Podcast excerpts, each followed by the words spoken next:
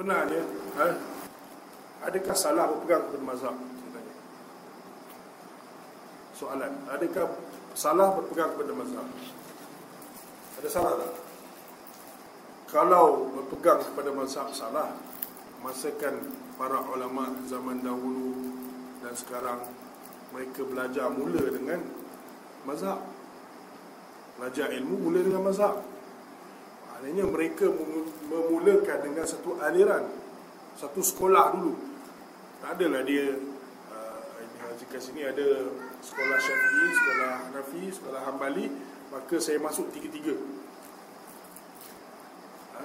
Kebarangkalian orang tu dia masuk, lepas tu dia keluar jadi orang gila. Ha, jadi orang gila. Sebab nak belajar ni, nak belajar. Kita nak belajar, bila nak belajar ni bukan uh, kira mazhab lagi dah atau kira nak uh, nak nak perbagaikan lagi? Tak kita nak mula ni. Nak mula. Ha, nak mula maka dia nak jadi alim ni dia ikut satu path tu satu jalan. Tapi kan adakah itu tujuannya untuk supaya kita bila ikut satu path ni kita ikut dia sampailah ke akhir hayat? Ha, ini contohnya contoh eh. Imam Syaukani ada tulis dalam satu kitab Audah ila sunnah Cantik dia perbahaskan benda ni. Dia kata macam ni Seorang alim dalam mazhab eh, Dia belajar pula dengan mazhab Aliran mazhab. Tak ada masalah. Kemudian Dia belajar lagi Belajar lagi Belajar ilmu hadis dengan apa semua dia belajar Dan banyak Makin ilmu makin banyak Makin banyak. Dia memahami Alhamdulillah Macam-macam eh, dalam agama ni. Bagi dia dia boleh buat fatwa dah alat-alat semua dah cukup. Nak bagi nak buat fatwa. Dia belajar dia apa semua tu dia dah cukup ilmu dah berlaut. Hujung-hujungnya dia punya akhir dia, result dia adalah orang ni masih lagi ikut pendapat yang dia mula-mula tadi. Mula dia tadi ikut mazhab kan? Dekat ujung tu dia kembali balik. Dia dah belajar susah-susah ni berapa tahun ni dia pergi balik. Kata saya masih lagi kena ikut dengan mazhab saya tak boleh keluar daripada itu jadi apa guna dia belajar banyak-banyak tu? Sampai dia dah ada semua alat cukup semua dah. Tak ada guna dia. Baik-baik kita ikut bukukan aja. Lepas tu orang tak payah belajar lagi dah. Cuma nak tahu konten ya. Eh, uh, kata page kandungan ya eh, kandungan uh, kalau tanya pasal fiqah uh, solat. Kita tengok buka solat. Apa tadi soalan tadi? Ha, di dalam dia jawapan. Dia tak ingat. Tak payah ingat lah. Sebab semua dah ada dalam buku. Kenapa? Macam tu kan? Jadi maksud dia Syekh, uh, Imam Syaukani dia kata macam mana boleh seorang itu bermula satu jalan belajar ilmu dan di hujung jalan tu dia masih lagi macam tu Maknanya dia tak ada berubah pandangan itu juga yang itu yang mula-mula tu pegangan yang itu juga yang dia pegang. Tak logik gitu. Sedangkan orang sekarang ni bila belajar ilmu mana-mana lah ilmu dunia itu contohnya dia akan berterusan dia akan develop dia akan belajar lebih dan ilmu lebih tu dapat tahu lebih tu dia akan berubah pandangan dia sedikit. Bukan kita nak kata sekarang ni Islam uh, revolve dengan masa apa tak bukan maksud itu ha? maksudnya kat sini kalau benda-benda yang kemungkinan bila kita ikut satu mazhab tu dah mula ha? kita dah ikut satu mazhab dan kita yakin saya yakin tak ada orang kat sini yang boleh mengatakan mana-mana lah mazhab dia kata uh, satu mazhab contohnya Hanafi atau Syafi'i mazhab ni dia dah mengumpulkan semua 100% dalam Islam 100% ada. Ada orang yang yakin macam tu lah. 100% sunnah Semua ada dalam mazhab ni. Tak ada orang boleh yakin macam tu. Orang alim besar mana pun dia takkan kata yang macam tu. Jadi Maknanya Kalau Mazhab syafi'i 95% lah. 95% Dah tentu 5% pun kita rugi. Sebab yang itu kebenaran yang kita tak dapat mazhab lain pula ada 96% contohnya. Rugi 4% lagi dia tak dapat. Mazhab yang lain pula 90% 10% dia rugi sebab dia tak dapat. Sebab apa? Islam ni ha? bukannya agama orang buat. Islam ni daripada Allah. Ia adalah petunjuk daripada Allah SWT kan? Ha? faman tabi'a hudaya fala khawfun 'alaihim wala yashqa. Siapa yang ikut petunjukku maka dia tak ada payah takut tak payah dia risau ha? sebab dia dapat ada di atas petunjuk jadi kalau petunjuk tu kita di uh, di, dicegah daripada mendapat sesuatu petunjuk sebab hanya kita berada di dalam satu mazhab. Uh, kita dah cegah diri kita. Rugi tak? Kita tak dapat 100%. Rugi. Jadi macam mana nak dapat yang lain tu? Ah di situlah tugas ulama. Yang belajar yang kita kata tadi yang mula-mula dia belajar dengan uh, uh, mazhab Kemudian dia belajar terus makin ramai, makin banyak dia belajar, makin banyak dia tahu sehingga satu masa dia akan memahami macam uh, apa ni uh, luas, memahami luas dia dapat cover semua mazhab. Maka dia kemudian dia akan dapat tahu oh di sini mazhab ini punya pendapat ini lebih kuat daripada pendapat saya yang dalam mazhab saya. Yang ini saya ambil.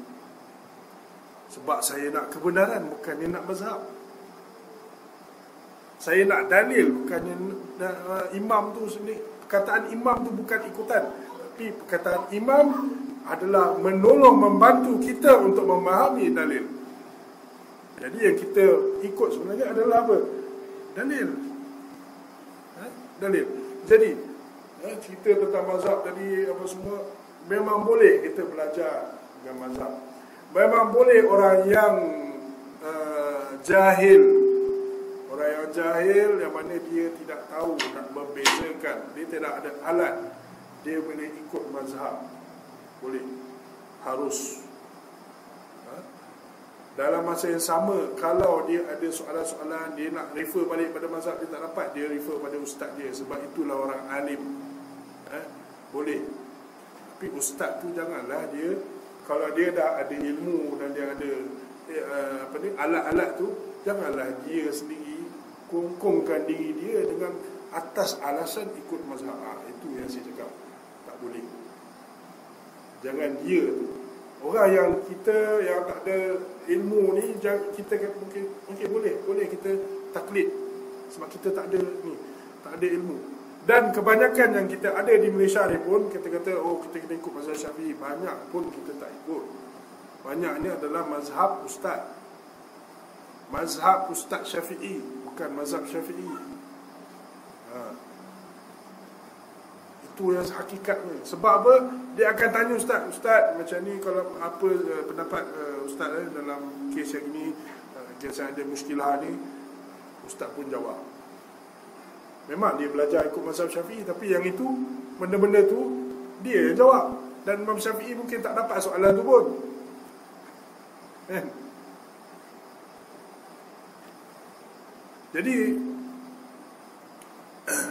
yang nak kata kat sini Syekh yang kita saya baca kitab ni tadi dia tidak berpegang secara ta'assub kepada mazhabnya kerana dia nak ambil manfaat daripada mazhab yang lain.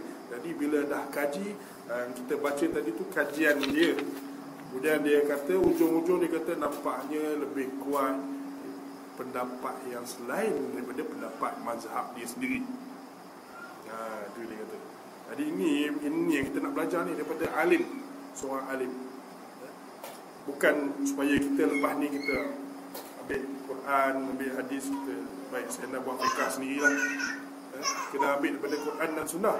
Jadi saya akan buat fikah saya sendiri. Bacalah. Dia baca pun Quran bahasa Melayu, dia baca hadis pun bahasa Melayu terjemah kan nampak sangat dia tak ada alat first first alat dia adalah bahasa Arab dia tak ada alat tapi lepas tu dia keluarkan dengan fatwa baik sekarang ni. Ini sebenarnya yang bagus ini yang pendapat yang betul. Saya pun contohnya saya eh, Alhamdulillah eh, ada peluang belajar. Tapi saya tak adalah sampai kata macam tu. Saya boleh ambil Quran dan Sunnah dan memahami secara sendiri tak? Saya rujuk kepada kitab alim. Yang mana alim ni dia punya kefahaman yang betul dalam mengikut mazhab. Dia mempunyai sikap yang betul dalam mengikut mazhab dia mempunyai sikap yang betul dalam mengikut akidah yang sebenar-benarnya iaitu akidah salafus salih. Ha? bila dia macam tu keadaan dia maka kita akan lihat kita tengok apa dia punya kajian. Maka kalau nampak memang betul-betul kuat maka situ insya-Allah kita boleh ikut.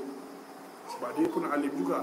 Tapi bukan dekat sini. Maksud ni kat sini dia alim besar dia orang ilmu ni orang orang kira sekarang lah eh.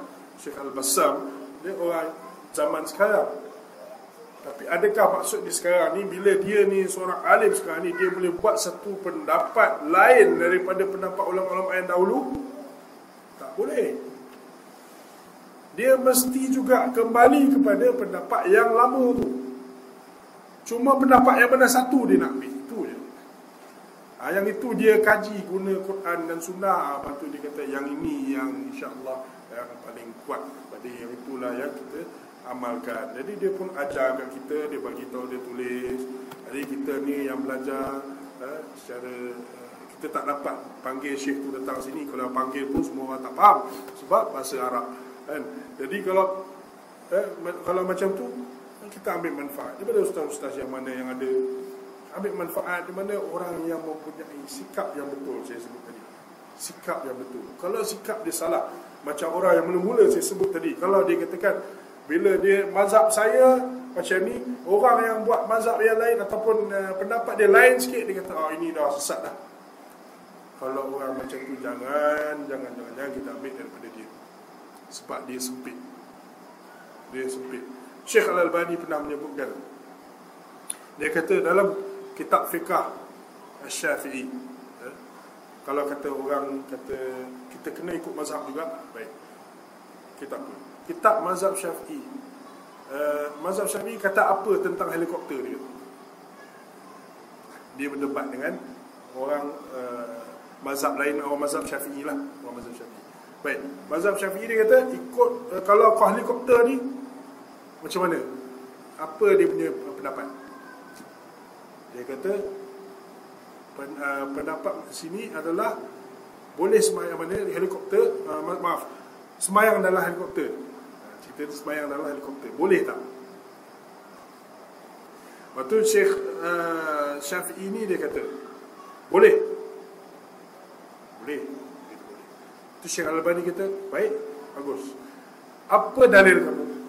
Dia kata dalil adalah uh, Nabi SAW semayang di atas perahu. Semayang atas perahu. Jadi itu boleh jadi dikiaskan dengan yang itu. Helikopter dengan perahu dalam keadaan tak tak stabil, kan? Boleh jatuh, boleh semayang.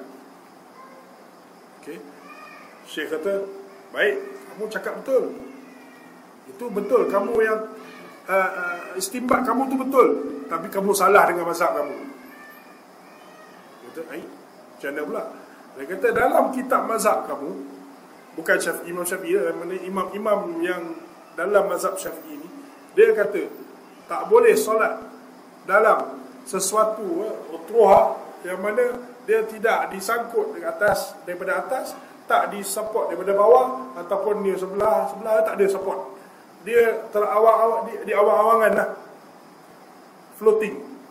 Tak boleh solat dalam mazhab Syafi'i mazhab syafi'iyah. Jadi dia kata Syekh Al-Albani kata kamu jawab tu betul dah sebab kamu ikut dalil. Tapi kalau kamu tak asal dengan fiqh syafi'i dah tentu kamu akan salah. Kata apa? Syekh kata tapi saya tak tahu yang ni. Betul Syekh Al-Albani kata orang yang tahu ha, dia mempunyai advantage lebih daripada orang yang tak tahu maknanya ya, di sini Syekh Al-Albani ada ilmu ni. Dia dia, dia guna untuk perdebatan. Mana orang ni sendiri dia kata dia ikut satu mazhab tapi dia sendiri tak, tak dia tak tahu eh, kaul tentang mazhab dia dalam hal yang ini. Tapi yang dia gunakan tu, yang cara dia istimbat tu betul. Sebab dia dah belajar agama. Ni dia kata, dia dah belajar agama ikut mazhab dia, dia dah belajar macam mana imam-imam ni bagi. Walaupun dalam mazhab, walaupun dalam mazhab, dia kata, dia macam mana mereka ambil hukum daripada Quran, Sunnah, Ijma' eh? Macam mana nak buat kias Dia dah belajar semua tu lah. Jadi hujung-hujung tu Bila dia dah tanya soalan macam tu Dia boleh jawab Dan betul. Eh, Boleh betul. Tapi hujung-hujung Dia nak kata juga Mesti tak asuk juga dengan mazhab. Padahal dia dah ada alat. Ha, Orang macam inilah. Kita kata uh, Elok-eloknya Kita jangan belajar dengan orang macam ni ha? sebab dia dah menyempitkan untuk diri dia tu. Dia menyempit untuk dia diri dia sehingga apa yang dia dalam satu masa tu yang mana kita kata 95% sahaja mungkin dalam Islam semua dalam tu. Hikmah-hikmah dalam Islam semua mungkin 95% yang dapat. Mungkin lah. tapi 100% memang tak lah. Dalam satu mazhab sahaja memang tak ada yang ada 100% semua dapat jadi kita rugi kita 5% Ha, ini yang saya nak bagi tahu eh. Ini saya nak bagi tahu. Jadi Syekh ni Alhamdulillah eh, kita boleh dapat manfaat daripada dia dari segi perkara ini insya-Allah.